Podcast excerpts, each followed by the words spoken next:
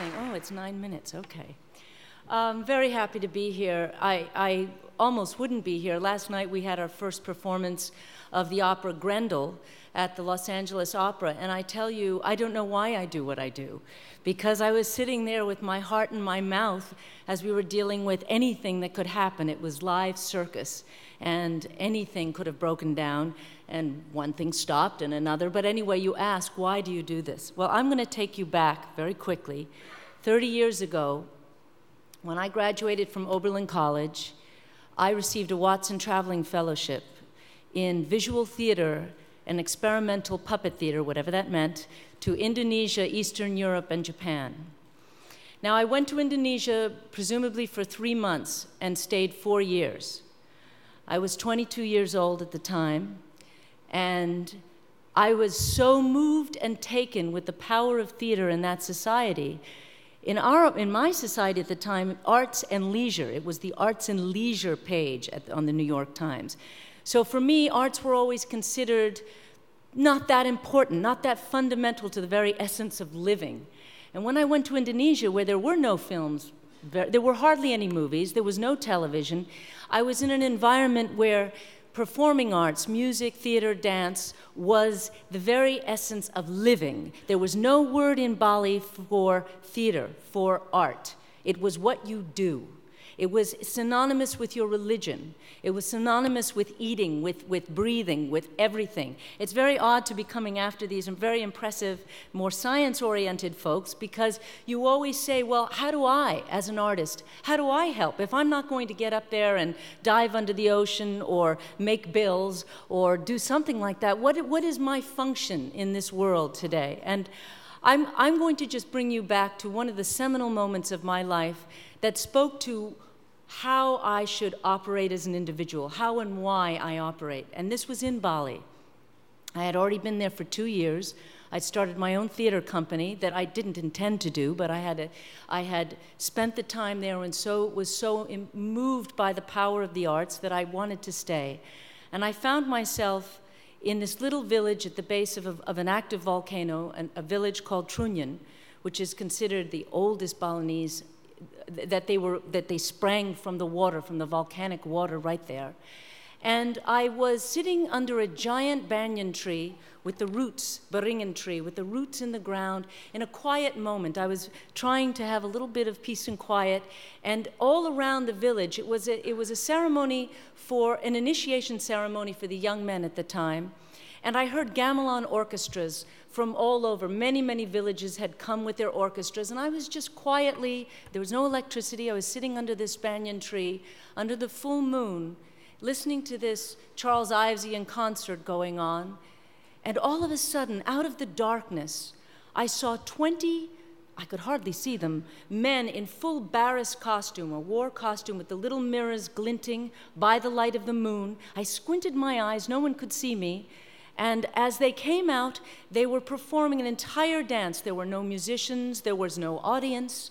It was full costume that you could hardly see, and all these men were moving, and from the depths of their bellies came these incredible voices.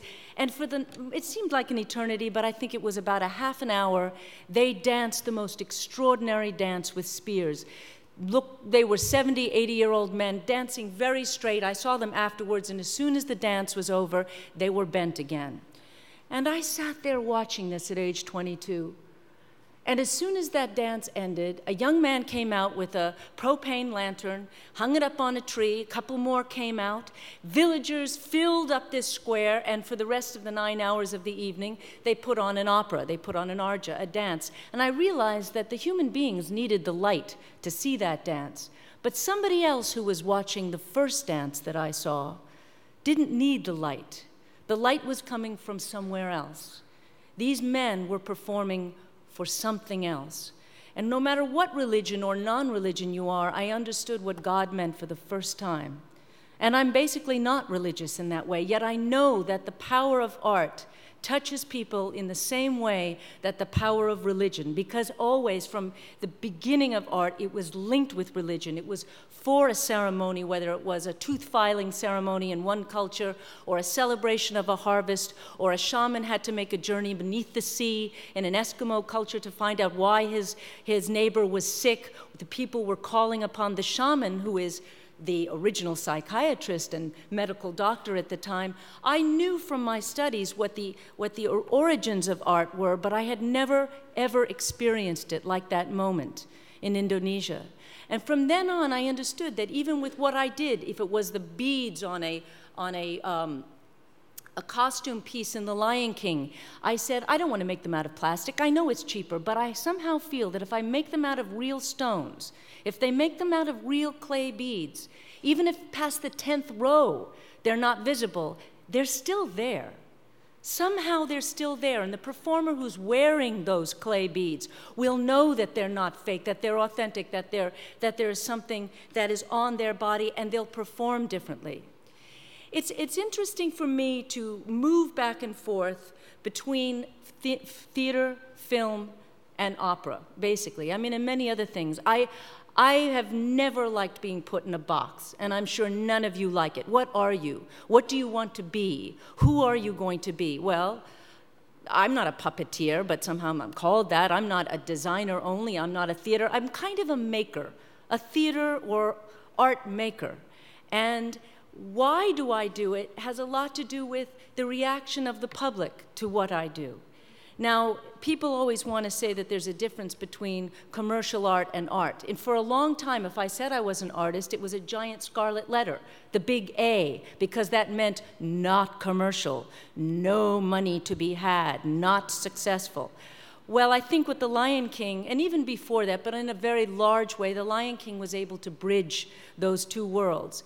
And what I will insist is that there is no difference. If you commit yourself totally and fully to what you're doing and put those blinders on and believe in it, and believe that you have something profound or even entertaining to say, then you can do both. You do not have to drop one of these worlds for the other. For me, the most uh, moving story of The Lion King and why I do what I do happened to be the story of a family who had ordered tickets months before. It was hard to get. And one of their children, the little girl, during that time was very ill and she had died. About a 10 year old girl. And the family came to the point where their tickets, it was the night of the performance, and they decided that they would go and take their younger son to this performance.